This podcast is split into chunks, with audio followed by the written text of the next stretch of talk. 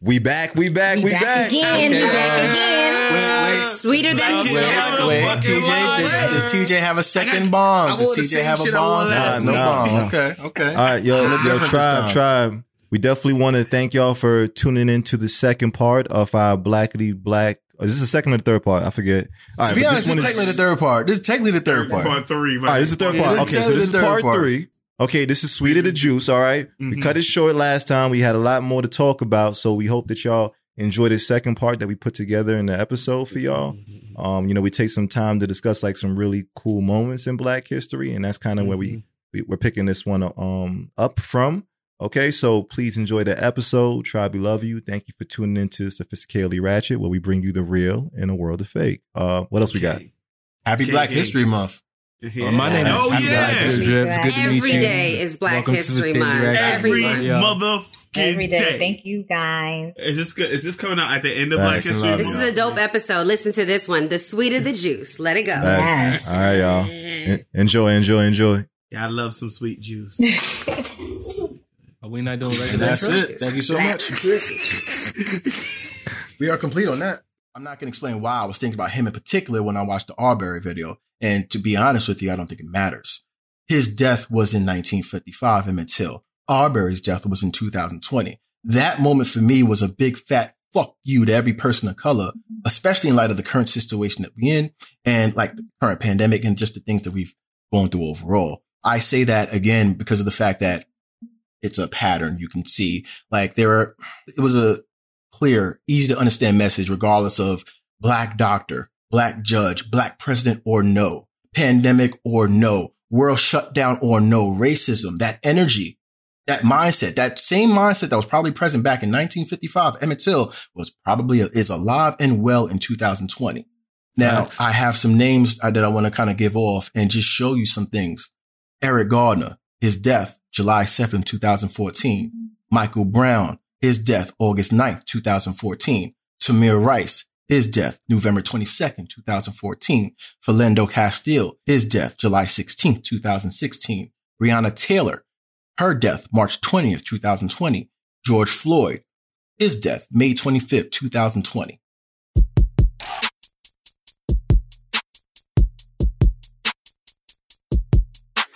The Sophisticatedly Ratchet podcast is a roundtable formatted conversational podcast about any and everything. Six black queens and kings from New York City. Sharing our views on Black lifestyle, culture, relationships, religion, and current events. Here at SR, we try to give our listeners the real in a world of fake. Worldly professionals with class that also know how to switch it up. now let's talk our wild shit.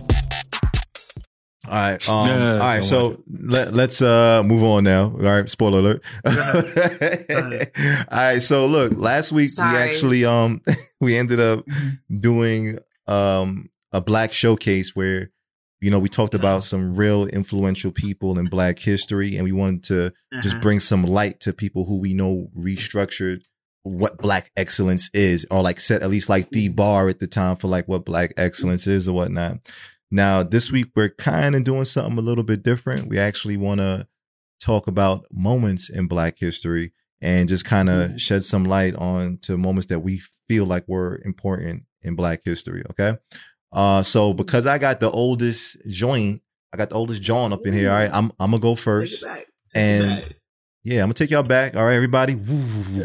All right, I'm gonna, ta- I'm gonna take you back to 1811. Okay. All right. In And- a time machine.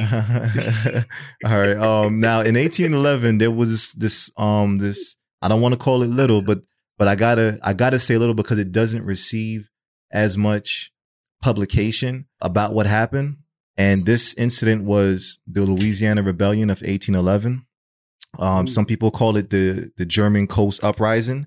Okay, and this was started uh, January eighth, eighteen eleven. All right, so the the reason why I wanted to speak about this was because it was one of the largest slave rebellions in the U.S. around this time or whatnot, and this is something that's coming off of the heels like the Haitian Rebellion, where Haiti kicked the French ass and had Napoleon in a fit, uh, and rightfully so. 1811, but okay. No, no, no, no, no, no. I said it's right. It happened right after. After. Um, after. uh, that a- was an so it's correction. You said 1891. What, what no, year? 18, 1811. The Louisiana Rebellion happened in 1811. Oh, it happened in 1811. 1811. Okay, awesome. Yes. Okay. Okay. All right. coming for you, shut, bro. so Make shut sure up. you got so your shut facts up. in order, Shut up. please. Yeah. Shout out to the Haitians, Facts. though, by the way. Shout out to You the would be Zoes. remiss okay? to allow you to go forward All right. without getting your shit in order. Exactly. I was going to roast him if he tried some shit. Don't even worry about it. but look, anyway, yo, Okay. but but I think what happened anyway with that with the Haitian rebellion is like France was just shook over the fact that like yo all these black people got together and they started kick, just kicking ass or whatnot. All right? Mm-hmm. So as far as the 1811 rebellion though, it was the orchestrator of this particular moment in time was a, a dude named Charles Deslondes. Okay, he had a white father, he had a black mother, and he was the overseer on this plantation called the Andre Plantation. Okay, Mhm. um, now, and, and as you know, like the overseers, they pretty much were punishing um enslaved people. They kind of got a few more rights as they lived on, you know, some of the plantation land, but they were still like indentured servants at the end of the day. So, um, slaves. uh, enslaved. They were enslaved. I don't want. I don't want to keep calling them slave. They were enslaved. Mhm. All right. Mhm. Uh, while on this plantation, he hooked up with two brothers. Okay, Cook and Quaman, and I, I believe like Cook and Quaman were kind of bringing all this news about like how the how Haiti rebelled and it became its own republic and this that and the third, and also around this time, black people was getting more familiar with like using arms and, and having weapons because they, they also served in like the war and everything like that before that as well. So having so many black people in one area kind of just like gave light that, you know what, there can possibly be a rebellion of some sort, es- especially coming off of, like I said, what we've seen in Haiti or whatnot. Um, so in Louisiana, okay, they used to have meetings or like, um, where they would sell goods or whatnot at this place called Congo Square. And what would happen is Cook, Quaman, and Charles, they used to pretty much be around those those meetings in Congo Square, and they would pretty much try to just like give information to black folks because that was like the one place that black people can congregate to share goods and information or whatnot. So they made sure they started speaking to other black folks about the fact that, yo, look, we gonna rebel against this plantation. we gonna show them that, you know, we we not no punks or whatever the case is, and we have to you know, tell them that we we don't enjoy slavery. We have to rise up against the you know you know the the whites. So pretty much what happened on this particular day, which is named Epiphany Sunday. Hey. Yeah, they Sorry, went to my name. Sorry. they they went um they actually on the Andrew Plan- plantation they ended up sneaking into Andrew's main house. Okay, it was about 20, 25 slaves that snuck into his home one night and they caught him while he was sleeping and pretty much they started trying to like juke him, stab him, you know, they was trying to get at him, kill him or whatnot. Juke him. Andrew, yeah, I mean that's a Jamaican term for me at least, but yeah, but he ended up getting away though. I don't know, I don't know how he escaped twenty uh, or twenty five slaves or whatnot trying to kill him, but he ended up like, you know, getting away. He actually jumped on a boat and was able to like sail, I guess, across the Mississippi or something. So during this time, you know, the twenty or so black guys, they actually started getting the word out, like, yo, this is the time now. We're doing the uprising or whatnot, and they were ready to just like kill any white plantation owner or whoever was going to get in their way. They actually ended up killing Andrew, his son. They ended up killing his son in the in the same house that that same night. And as they started like their march to say like, "Yo, we we gonna get whoever," the head plantation, not the owner, but somebody who overseed the plantation as well, he caught it. You know, he seen like the the small militia of black men starting to be formed. He thought like, okay, well, if they come to the farm, I'm i I'm i I'm gonna stop them. That was not the case. He actually got like a axe put to like the back of his head by Cook. Very good. Yeah, so they they was good. they they was about the shits. Okay, all right. So they As he formed should. a as he should, Wow. as he should. yeah. as he So so pretty so pretty much they formed like a, a small militia and they started walking down the Mississippi and they was yelling chants talking about on to New Orleans and freedom or death. And this Yes. kind of had white people in a you know in an uproar because they started having to flee the city or flee the, the country and start heading towards like New Orleans that shit to get wasn't away. an uproar. That shit was terror. Could you Right. Imagine what that would be like for, for free white? Well, could you imagine what that would be like for white people who had enslaved these people for all this time and now they Mhm. got guns They- and yeah, they telling yeah. you we coming to your hood? Uh-huh, like uh-huh. they are shook shook. Like they ain't even no joke. Retribution is coming. I love it. Mm. Keep going. I've never heard about this, so I, I love it. Keep going. It's like Yeah, story so- time. Yeah, facts. So the so the so the numbers kind of get like misconstrued with this particular event. Some people said it was as much as 200 people that were marching. Some say it was about 500 or whatnot. But like I said, they kept marching out of Mississippi because what happened was when they got to New Orleans, they was going to set it off. All right. Now, during this time, the the the dude that escaped, the plantation owner Andrew, he actually ended up warning like other forces and other small militia units, like, yo, they coming down the road and they mean business. You know what I'm saying? So they ended up trying to form like a white militia that was gonna stop and I guess like fight or go toe to toe with the with the army that the the black people had at the time. You know, at first they kind of evaded the first set of people trying to come and get them, but then what actually ended up happening was Andrew came back after this is after he got stabbed up and everything. He came back and he ended up catching the the platoon of the black folks that was trying to, you know, still get to New Orleans to set it off. And he ended up just like, you know, killing a lot of them. It was a lot of shooting, you know, the blacks at the time that were marching, they didn't have like a lot of artillery and all this other stuff. So, you know, they pretty much went through their rounds with the the first group of the militia who they met, Mm-hmm. but it wasn't enough to actually like overpower anybody. So what happened was they ended up having to retreat. They ended up having to run into swamps trying to get away from these, you know, these white people that were gonna pretty much kill them. They were hunted with bloodhounds. And the dude that actually led it, Charles Deslondes, they actually ended up catching him not too long after because this this thing only had only lasted what two two three days at most. But um yeah, they ended up catching him somewhere in the swamp. In order to make an example of him, they you know they chopped his hands off and they burnt him in like a, a haystack and everything like that. That was like his punishment. There were a lot of people that were killed when they ran into the the black militia forces. They killed them on site, and for the other people who they caught, they were trying to figure out like, you know, are we gonna put them back in in slavery or, or are we going to you know make an example out of them? And in Louisiana, I believe there's this place called Jackson Square. And what had happened was the enslaved people who were caught, they were found guilty. And what they did was they ended up decapitating all these black people and putting their heads on spikes that would be set down for miles and miles. Yeah, it was pretty dark. And and they wanted to set an example to say like this is what happens when you try to rebel Gotta against set an us. example. You niggas can't do that. You niggas can't Right. do that to us. So, right. And um pretty much the reason why I chose this moment in black history was because I believe that sometimes there are not enough stories shared about like how and when enslaved African Americans try to rebel against slavery.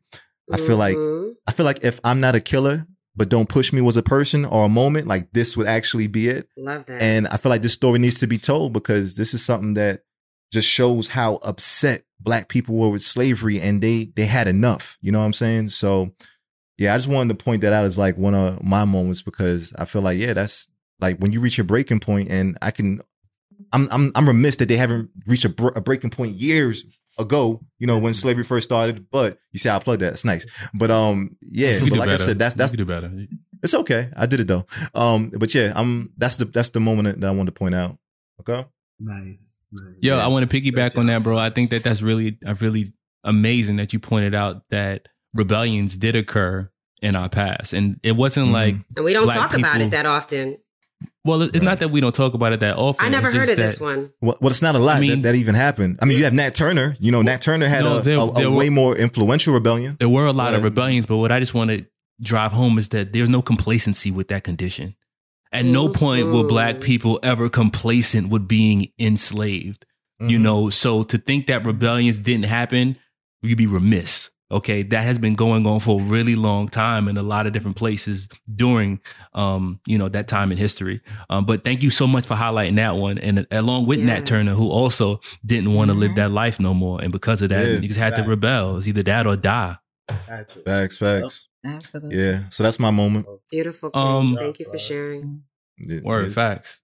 All right, Uh, the moment up. of history that I wanted to share, uh, it occurs after Flash's moment of history. Um, for those who don't know, Spew God is big into agriculture and farming. So I chose the impact of my Drip, good, drip. uh, the ancestor George Washington Carver and his impact in agriculture's, um, the world, um, in, in the 1800s. So for those who don't know, uh, George Washington Carver is, um, scientist, artist. He's basically a renaissance man. And George Washington Carver changed agriculture with his studies that he did in the South. So he was born into slavery, very young. Him and his mother and his sister were kidnapped. And when the slave masters who owned him sent, uh, I don't know what they would call him, I'd say a bounty hunter to go find him, they only found George. They didn't find his mother or his sister. So he lost his mother and his sister at a young age and was brought back to the slave masters who owned him.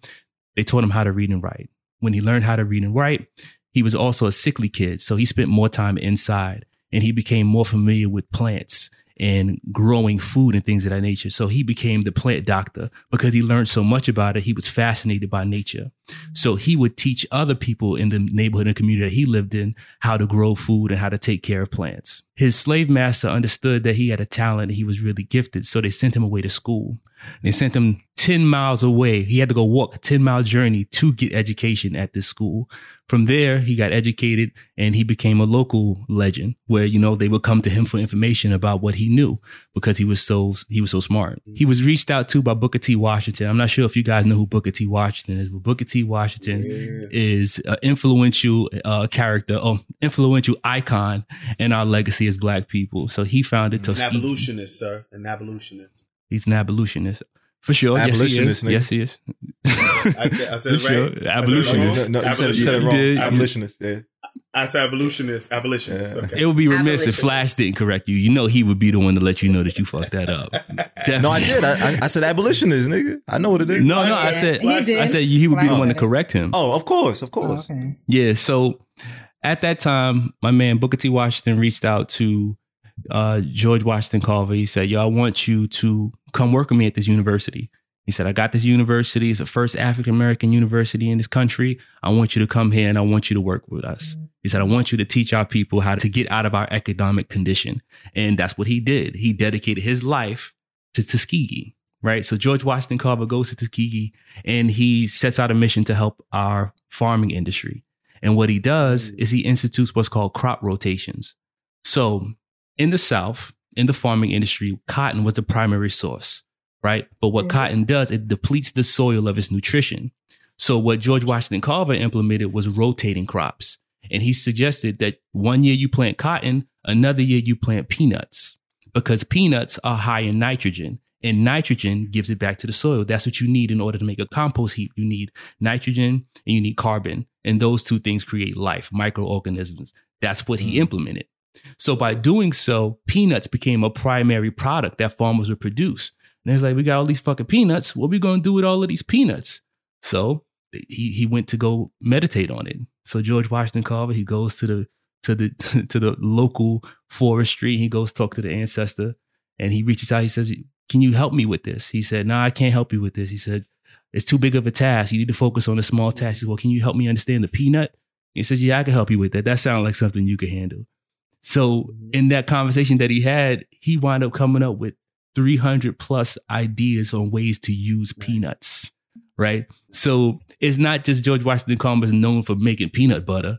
You know, he came up with the method and approach to use it in a constructive, real kind of way. You could use it to Mm. make paint. You could use also not even just peanuts, but also sweet potatoes and other just root vegetables that would allow the soil to become more fertile.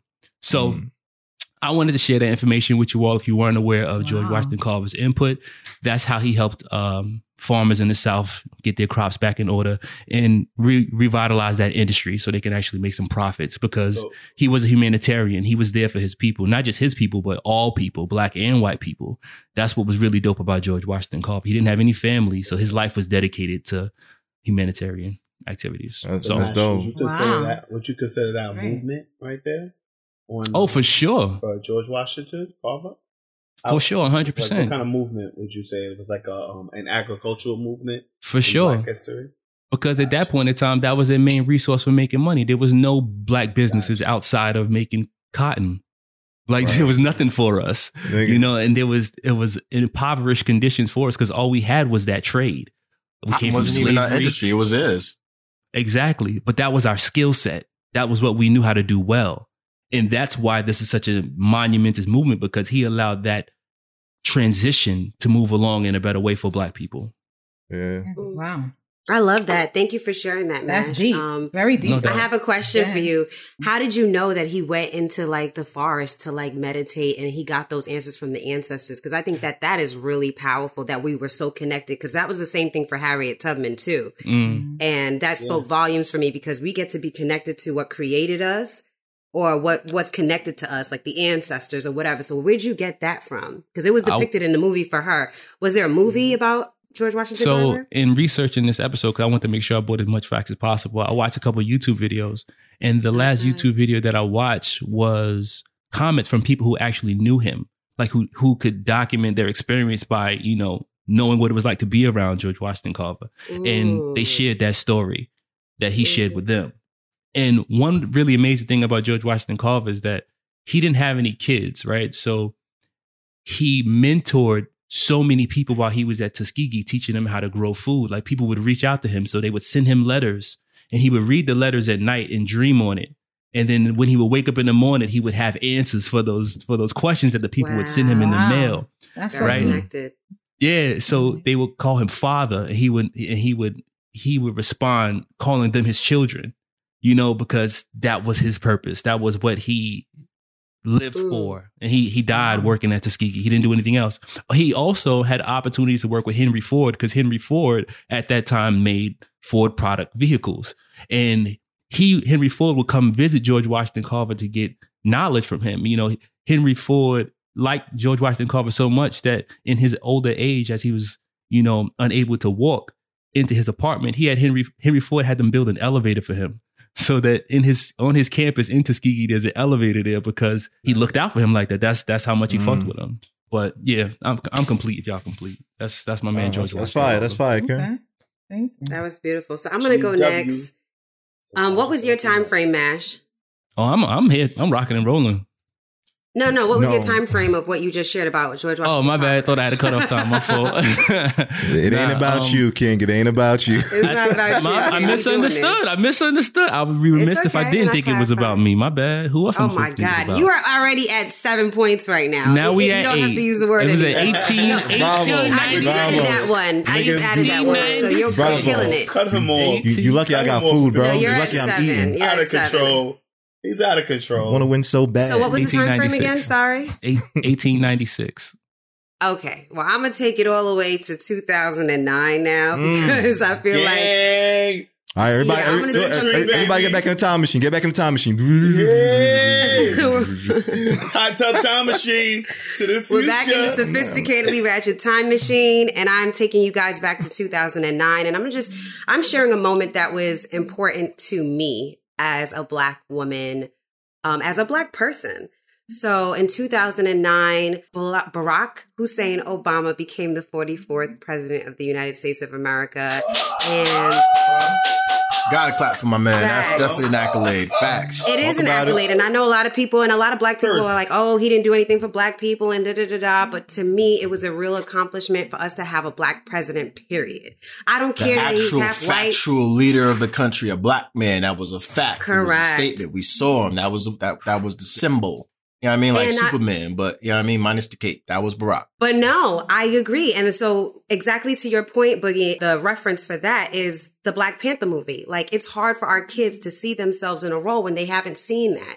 So if you don't see your your your people playing uh Superman and Batman and Spider-Man, Mm-hmm. but you see the Black Panther and you're like, oh, I can do that. I feel like Obama did that too for our, our little boys and little girls that were black. Like like young senators, young people Sorry. looking to get into politics, just business in general. I feel like he was just good energy just to see live, like yeah, living proof that it can be done. But anyway, sorry, I didn't even interrupt. I don't mean to cut you off, TJ, but just to add, also older people. My grandma was touched so deeply when Barack Obama became president. My grandma, 92.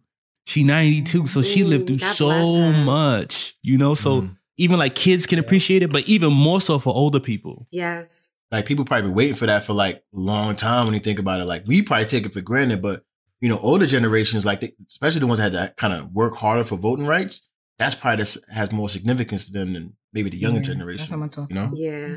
And so I was going to talk about that. So um, I remember voting. So my moment was being online with my bestie. I love you, bestie. We've shared so many amazing moments together. Yeah, love you too. And I remember we were really nervous to vote for Obama. He was against Hillary Clinton.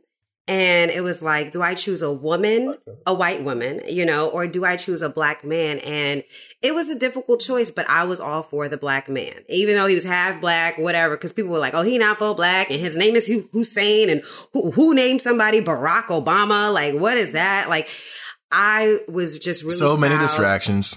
very a lot that exactly what it was boogie it was a distraction but i remember feeling a myriad of uh feelings.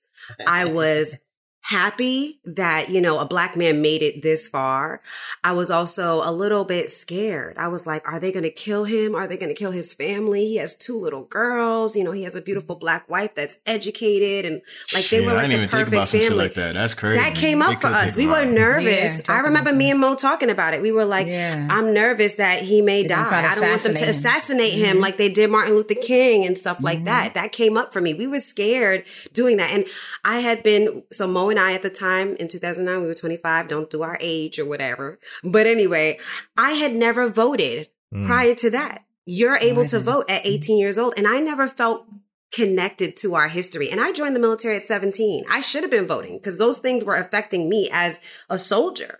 Mm. Um, but I never felt connected to our, our politics Mhm. until he became president. And I was like, Mo, this is the first, we, the first time I ever voted was at 25 because it was Barack Obama. And now I feel a little bit more connected to politics because of him. And so that was a moment for me. Um, he served two terms. He uh, was preceded by George W. Bush and then succeeded by uh, the Orange Man. And what else do I want to share about that? But that was my moment, and that's all I want to share with you guys. Yo, I'm complete. yo, I'm gonna piggy, I'm actually- gonna piggyback one. Nah, thing. shout Go out to voting, Mo. That's a good moment Nah. for you. Yo, shout Nah, out to for that. that year, I ain't gonna hold you that year right there when Barack Obama was running for president. I was Barack Obama all the way. I had all the shirts and stuff like that. But I'm wondering, Oh. like, what election you voted in when you was voting Hillary against Barack Obama and shit? Um, because that was the primary. you you vote in the primaries and shit. So Because no, no, no. I remember McCain. having to. So not not not for president. I take that back. It was not for president. But when I had to choose, who did I want to like represent us as a Democrat for, for Democrats? shit. Primaries, Yeah. yes. That's not not president, but you know what I'm saying. Like I had to make a choice. Like, is it a woman or is it going to be Barack Obama? So yeah, Mhm. thank you for Right. uh, checking that. And then I also want to say I can never forget his slogan, and it was "Yes, we can." It gave me so much pride. Yes, It was that yes, we Word. can That's do that's this. a million you know? slogan. Yeah. Oh. that's a million dollar So, slogan. yeah, I'm- Absolutely. Wh- Whoever penned that. yes, we That can. I'm gonna keep mine Or, short or and yes, sweet. he did, technically, if you want to put right. it like that. He But sure anyway. did. He We sure did. We did. He sure did.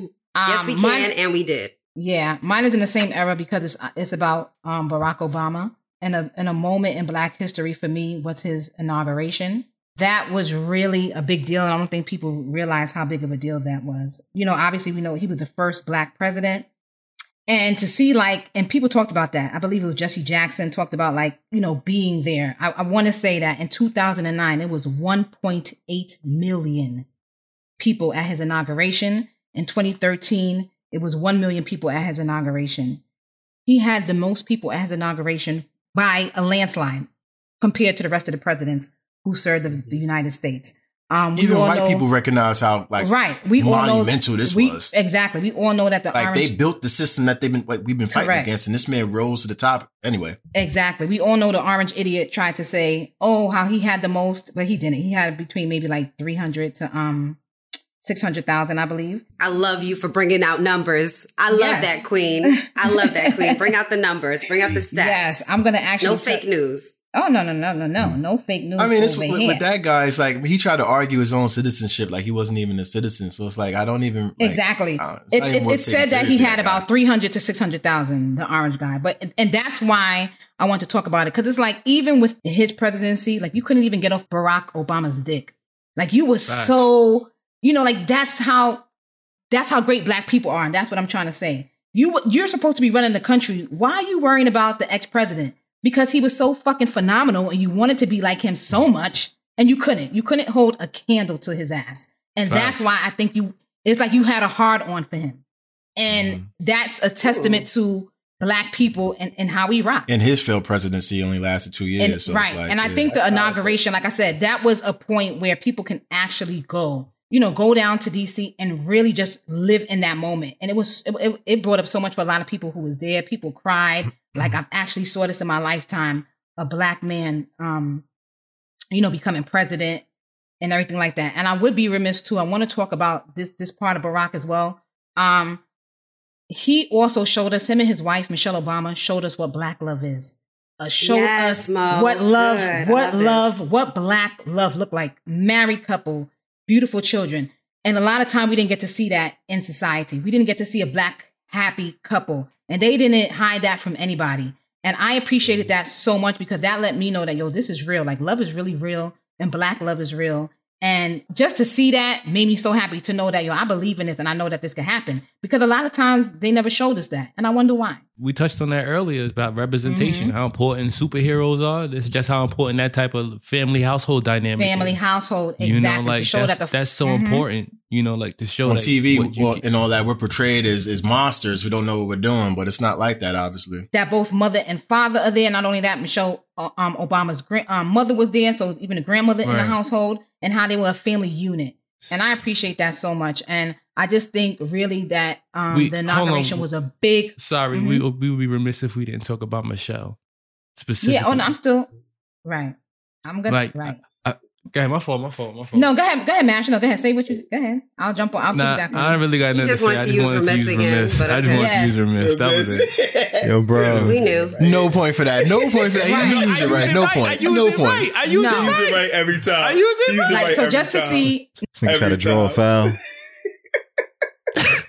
James Harden in this motherfucker. Y'all better change the rules. just to see um you know the black love and of course we all know michelle obama was very educated um very involved and to see that too that you know she held her family down with riding for her husband and never as she always say when they, When go, they low, go low, we gonna go you go high. high. right and she stood by she stood by that and um for me like i said that was a moment in black black history a moment in time so i'm complete Definitely shout out to Michelle Obama. I don't like I don't think I've listened to a lot of her just speeches and overall, but I did Mhm. kind of watch her in terms of how she carries herself, very, very Mhm. proud, very strong. The swag that Obama has, I could like like I could tell how great of a just support and just hmm Yeah. You got to read her book, Becoming. It's amazing. I, I've not read a book, but I feel like I should look into that. But no, I just like I've always watched Obama just visually, like looking at Obama, his family, the way his like he carries himself, the way his daughters carry himself. Like there's always been a respect, honor, and he never like I don't look at him as someone that took it for granted, took it seriously, and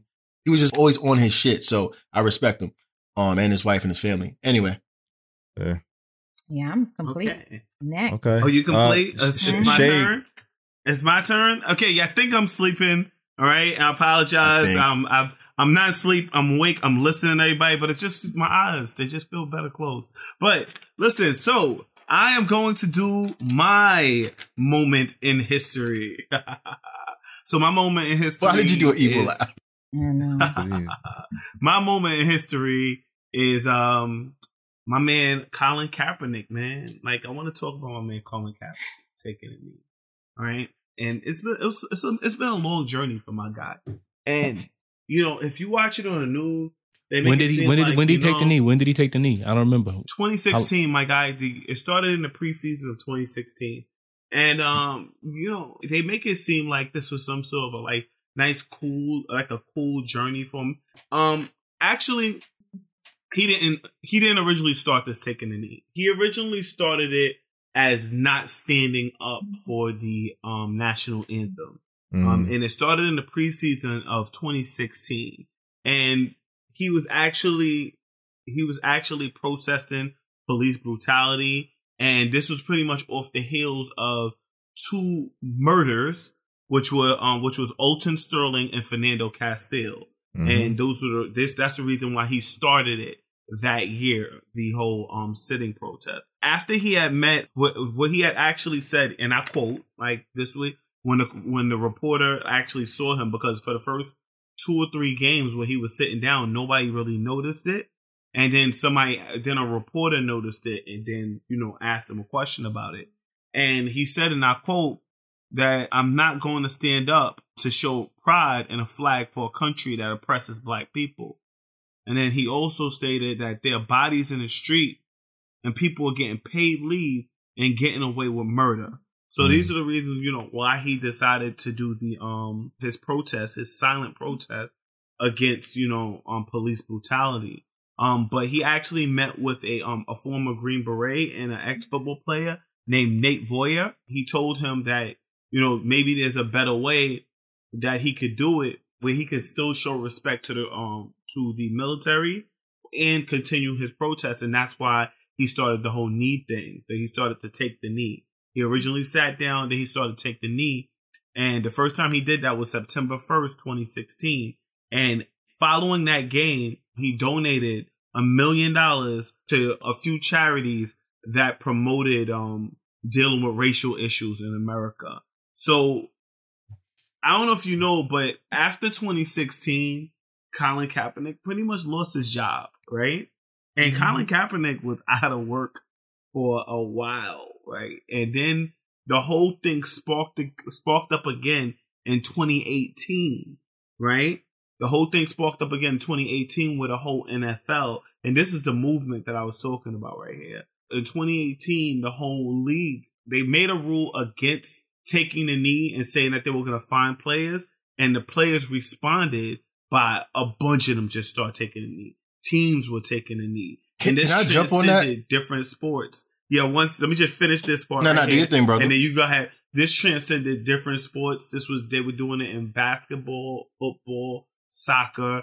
It was a it was a protest that we all could get in, that all of the players could get involved in and show solidarity in, and that's why I thought it was like a great black movement, which I wanted to um present to you, that which I wanted to tell you guys. Also, what what, what did you want to ask on Boogie? Right quick. I, I, I nah, that was dope shit, shake. And I wanted to like like jump on the fact that like in 2016 when he first took that knee, there, Uh-huh. there was a lot of outrage, and it was because the people were trying to frame it as if he did not have respect for the national anthem, Absolutely. but not paying attention at all to the fact that he was saying, "Hey, you know, my our people are being murdered." Under having In respect for this national anthem, so how can Exactly. you how can we preach freedom for all when there's clearly people that are not getting that freedom? And no one wanted to pay attention to that. Like people were focused on everything else other than what he was trying to kind Shut of up and do your that job. Shut up and do your job. And it's like, you know, it, you can't have it both ways where you have someone Yo, pretending to kind of be equal to it when it's like, yo, he don't believe in it. So, you know, it, it, it was fascinating to see how people just distracted from what he was just trying to communicate. And it was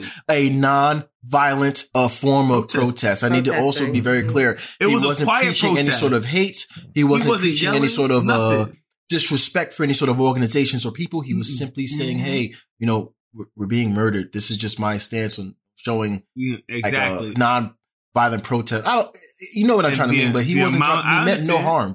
He meant the no amount harm. of outrage it caused was was like it, Yeah. it wa- and thank you for bringing that up um boogie because it would be remiss not to bring up the amount of um of outrage that You're never gonna catch them and how they Yeah. and how they strayed away from the um I know how they strayed away from Not like that. I'm gonna that. have to I'm gonna Not have to remiss that. this shit I'm gonna have to remiss this bitch There's a cool down period. There's a cool down period. There's a cool down period for a reason.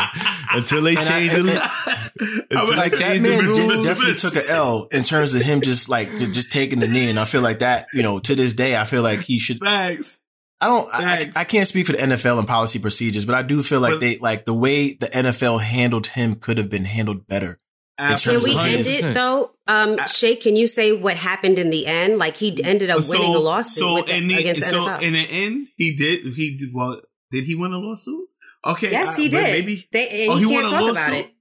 He Okay. did. Okay. I, He cannot talk about the amount that he that they settled for. They settled.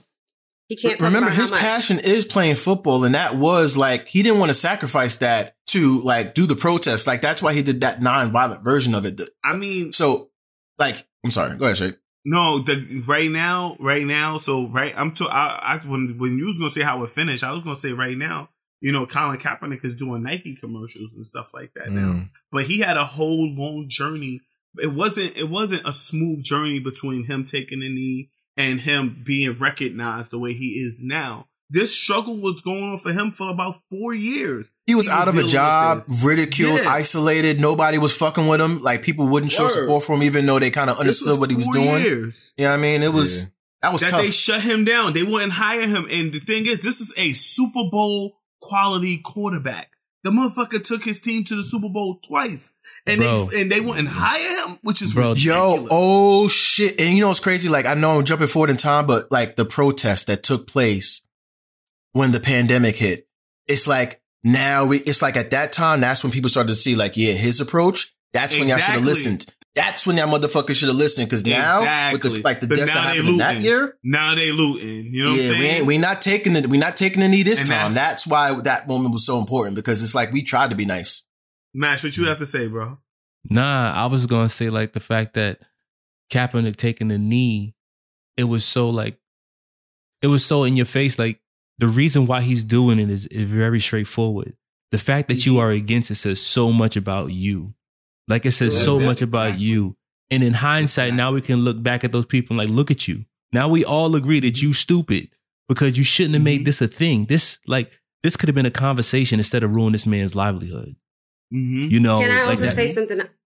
Go ahead. I, I- I don't feel. Wait, were you complete, Mash? I don't want to cut Yeah, you yeah, off. yeah. I'm complete. Nah, I'm complete. I don't feel like it ruined his livelihood because I feel like this was his journey. And I encourage you guys, if you haven't Mhm. watched his Netflix special, to watch his Netflix chef it. special. Yeah, black this and is white his, with Colin This is Black. a part of his With journey. And it doesn't talk Mm. about, you know, a lot about him taking the knee too much. It just talks about his journey. And I do think that his purpose was bigger than fucking football, believe it or Mm. not. You know, he was adopted by Mm. white parents. Did you guys know that? yeah. Yeah, yeah, yeah. Uh huh. Yeah. So and he had all he had all the opportunities afforded to him. If you watch the show, they gave him every like he he yo he was he trained with like celebrity coaches, everything. He was on all the teams. Yo, they really I'm not gonna say exploited his natural abilities, but they really helped him. supported him. They helped him. That's what white they parents helped him do to, their children, though. His natural abilities. Yup. yeah, I mean, he I was don't really if good at it. Is it just white parents or that's what people can afford it do for their children? Yeah, I'm about to say black parents Yeah, got just, just as much white love for their children I- as well. They'd do the same thing if they could. Like, but there's a lot of black parents, like say for instance, like in in the inner city, right? You didn't have enough money to buy James, sneaker Denzel, school. You know, um, all this, got a lot of rich people's children. That's you didn't. A lot of parents didn't have the money to send them to you know like the top schools or buy them sneakers Right. or pay for their jerseys and stuff like that. So I'm just saying, you know, his parents were able That's- to afford. That's all resource, not race. You're right. You're right about that. I take that Absolutely. back. But I do feel like his purpose was bigger than football. His purpose was mm-hmm. to bring awareness. And so I know he mm-hmm. thought that he was going to be this football player his whole life. And, Yup. but it brought him to exactly where he is now. And I'm happy that he settled and, you know, he's bigger than Word. football. And I'm proud I of him. he's definitely bigger than that. football now. No Yeah, doubt about facts. it. You right He's about that, He became that. the face of a movement. Hundred percent. Oh yeah, Yeah. yeah. Shout outs to Colin Kaepernick for becoming the face of a movement. Shout out that to Cap. Boogie is now gonna Or one of the Boogie faces is now movement. gonna start talking Yeah. about because he we're about to segue into Boogie's movement. Go ahead, bro. All right, y'all. So uh, yes, Uh, let me go ahead and just get right to it. Uh, Fuck the moderator. I moved on. Say less. Say less, bro. all right, so I'm gonna just I'm gonna just go right into it. The COVID nineteen pandemic in the United States, part of the worldwide pandemic of the coronavirus disease going on. In terms of pandemics, this is currently the deadliest one in U.S. history. Thinking back to when we first heard about this in 2019 or 2020, but regardless of the skepticism, the initial reaction and handling from the government, specifically the, the former president Donald Trump, the corona, coronavirus was something that grew so fast, spread so quickly that the entire U.S. government ordered all states to stay at home, shutting down businesses and essentially changing and transforming our way of life. Not that we had to stay indoors. Everyone more or less had to take this seriously. Uh, there was so much things that we had to worry about. Our rent, how are we going to work? Can we get unemployment? How does this virus work? The former president, dead ass, going on national TV, advising that ultraviolet light and disinfectant injection as a possible effective alternative to the virus. That's I don't a know if y'all remember that shit. That was a shit fact. That was a fact. It was That was a fact. crazy. That happened. That Um, happened. Like the way parents, homeowners, private businesses, teachers, children, how are they going to go on? There was so much to tackle all at once. Planet Earth had a lot of ish to deal with. Now, I'm saying all of that because I forgot about racism. Uh, I forgot about the current and ongoing struggles at that time that we as a culture, as a collective go through. I was concerned about the, you know, that type of lifestyle, the new day of life. Now that I was at home, the, I was concerned about the virus, my friends, my family, and the overall unknown of what tomorrow would look like. And I speak for myself only. Uh, I completely understand if this doesn't apply to you, but I don't blame you as well if it does because of the sheer amount of things that were kind of forced upon us uh, around that time.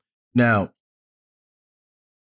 On February 23rd, 2020, Ahmaud Marquez Arbery, a 25 year old black man, was murdered in Satilla Shores, a neighborhood near Brunswick in Glynn County, Georgia. Arbery was jogging when three white men decided to pursue him. Travis McMichael and his father Gregory, who were armed in one vehicle, and their neighbor William Roddie Bryan, who was in another vehicle and recorded the pursuit and shooting on his cell phone.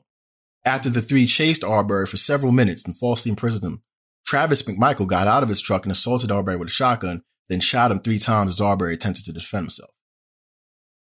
We know this case. I could go on with the details, the cover up, overall delay of the crime being reported, investigated, and handled, how long, how much effort it took just to get it to trial during the pandemic period.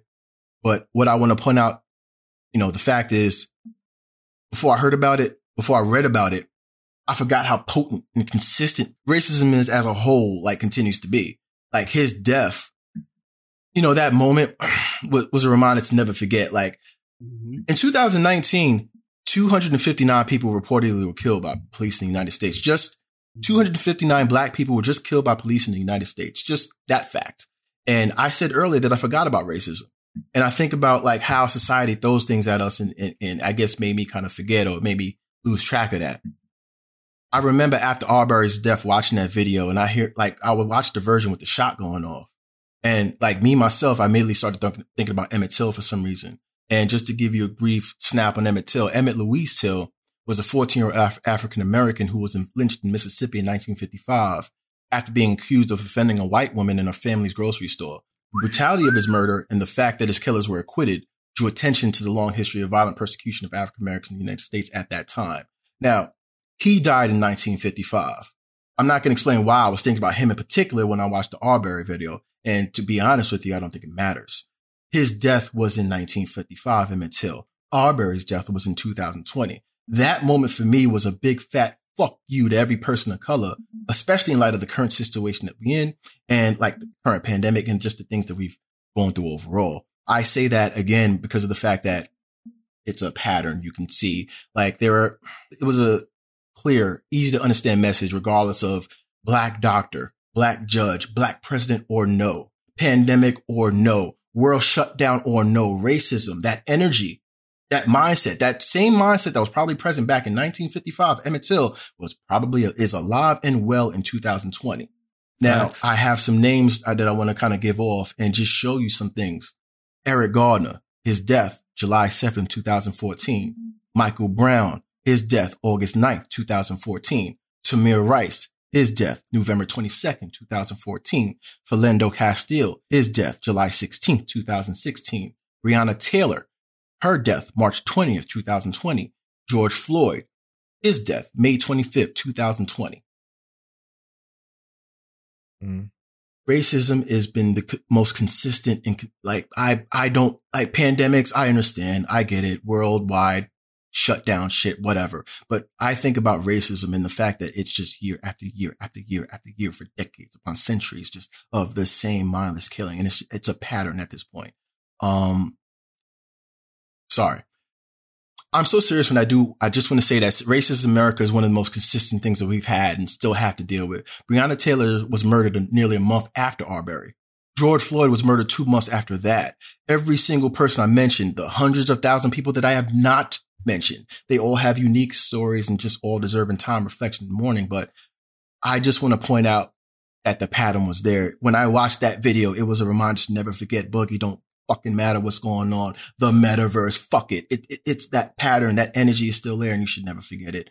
Um, you know, unemployment, be, you know, benefits being extended. That was, you know, I, I still don't forget sports being back, artists being able to tour and just get money again. I don't forget about what's happened in the past. Even having a new president now and our first black female vice president, that's great, monumental, but I'm still not going to forget about what's going on in the past. I feel like that is the problem. And that's why we've been having this pattern because there are things that happen to us and then we get complacent and we forget.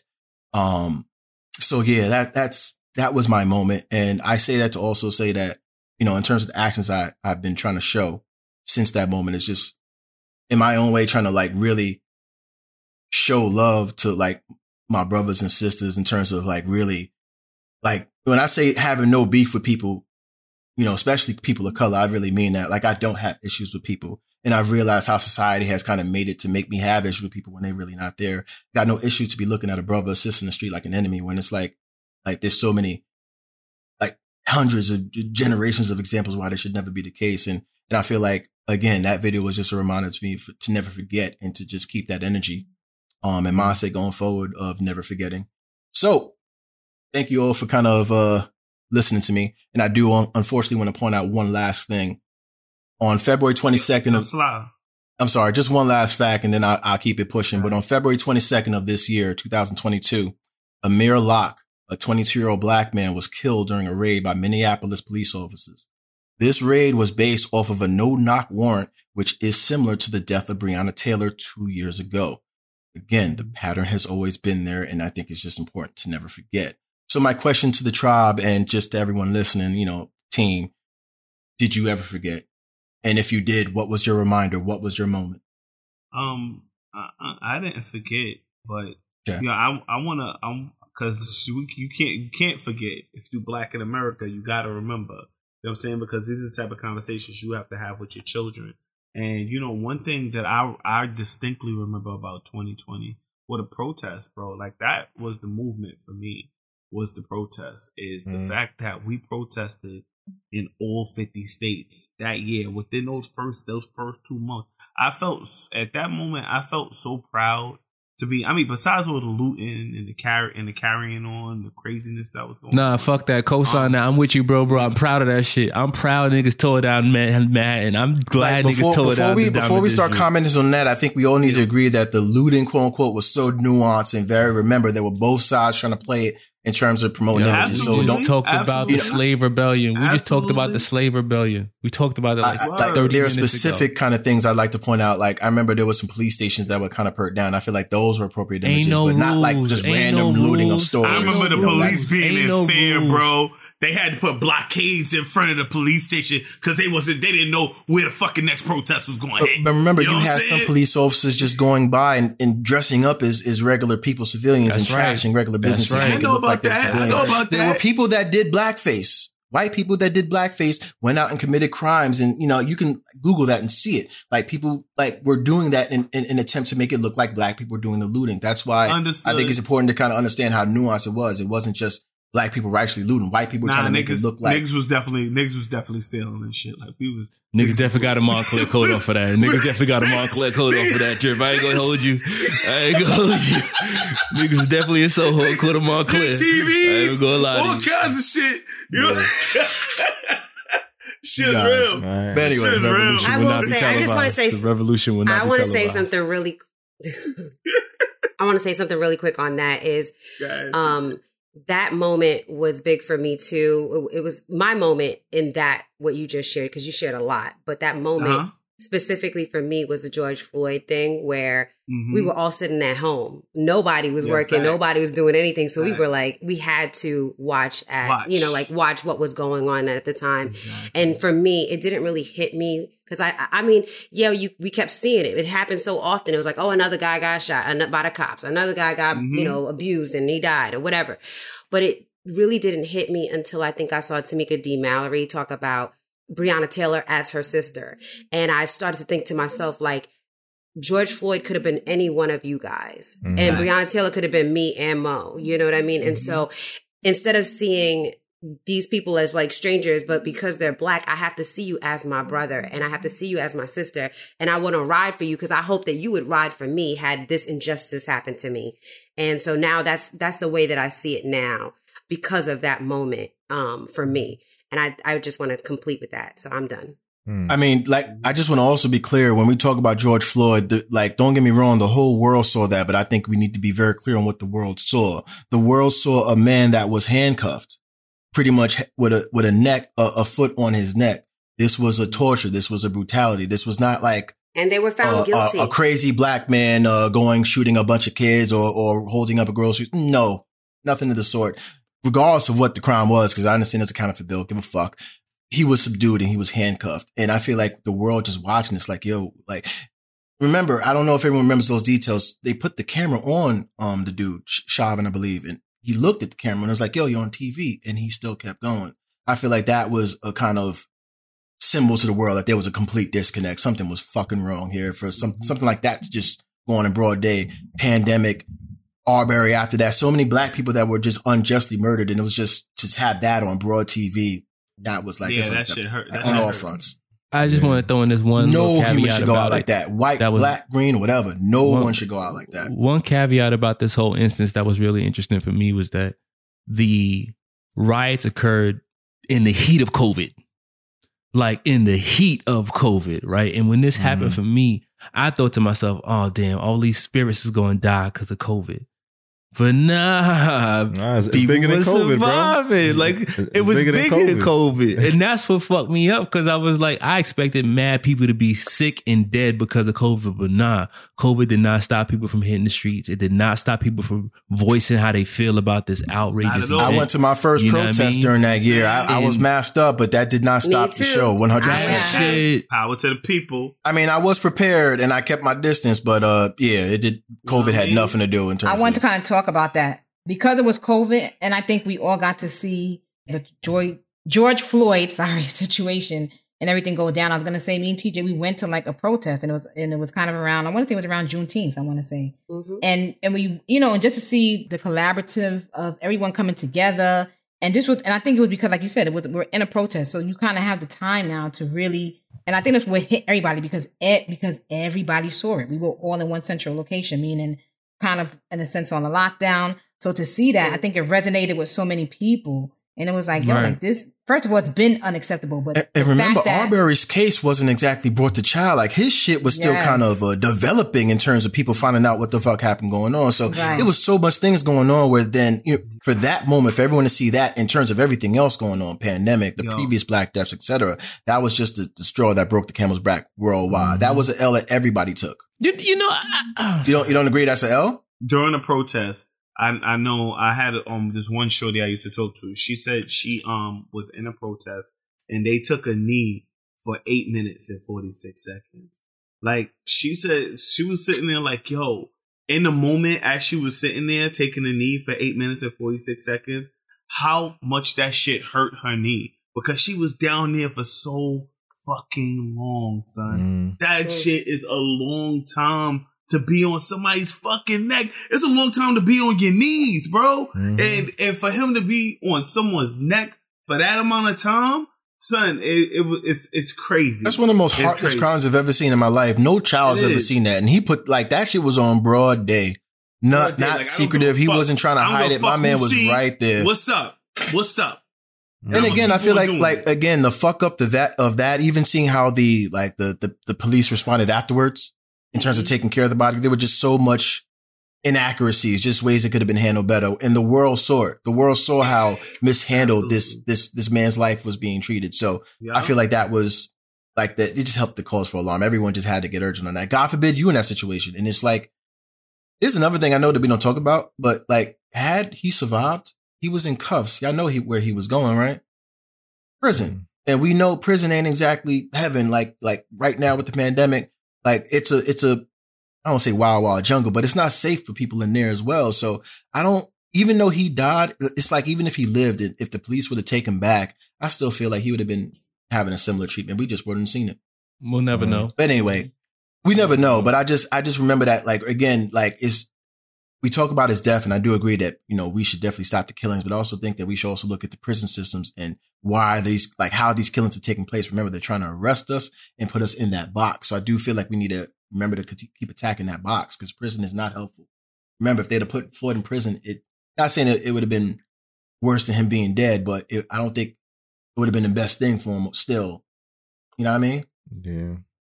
Eh, just saying, prison is still bad in terms of it is. Fuck it. No, I'm just glad, like, you know, in response to that, just how many protests took place even outside of you, the United States or whatnot. And I think it was, it, it is a moment in time.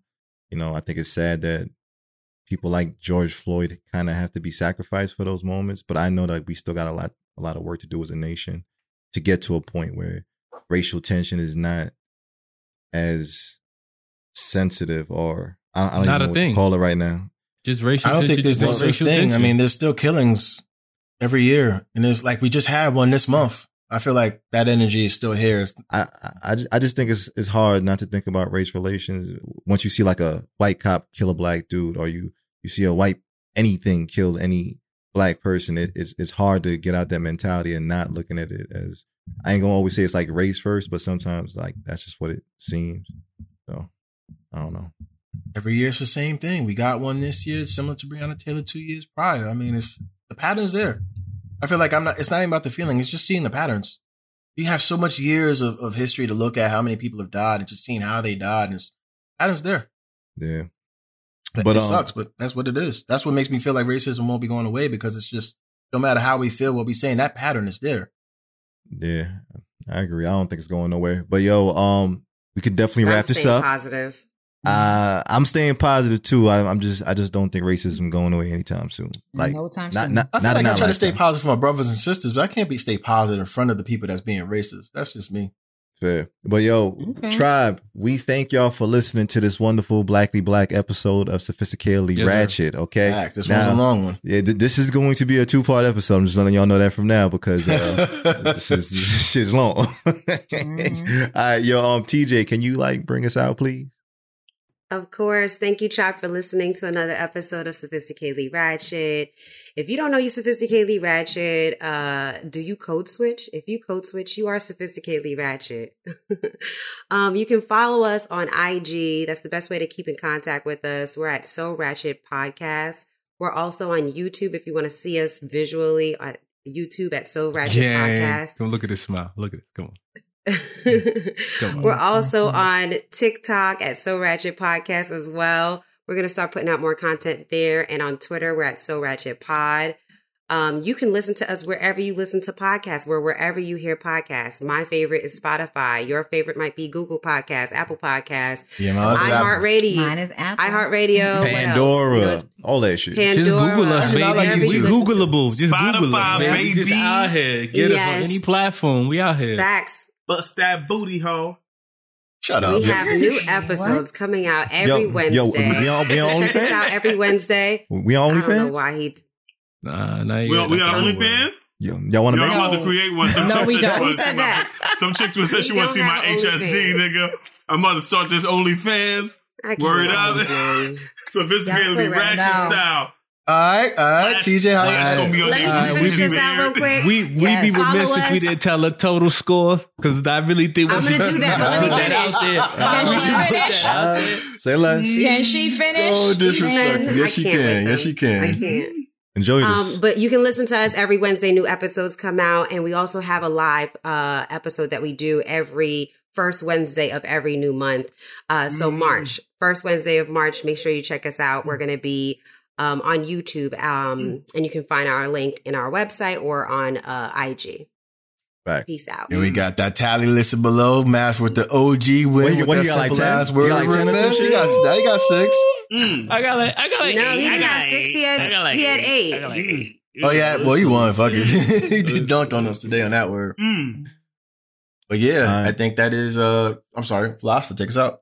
No, no, that's all right, man. Yo, tribe, we appreciate y'all. Thank you. Back history. Thanks. Thanks for Yes. listening. Look, God bless and good night. God bless. Thanks for tuning in to the Sophisticatedly Ratchet podcast. Let us know your thoughts on the episode. Do you agree? Disagree? Tell us how you really feel. Email us at therealsrpodcast at gmail.com. We release new episodes every Wednesday on Spotify, Apple Podcasts, Google Podcasts, or wherever you get your podcast from. Please be sure to subscribe and follow us on IG, Twitter, and YouTube. Go to the srpodcast.com to link to all our social media platforms. Don't forget to like and share our episode with your fellow sophisticatedly ratchet friends. See you next Wednesday.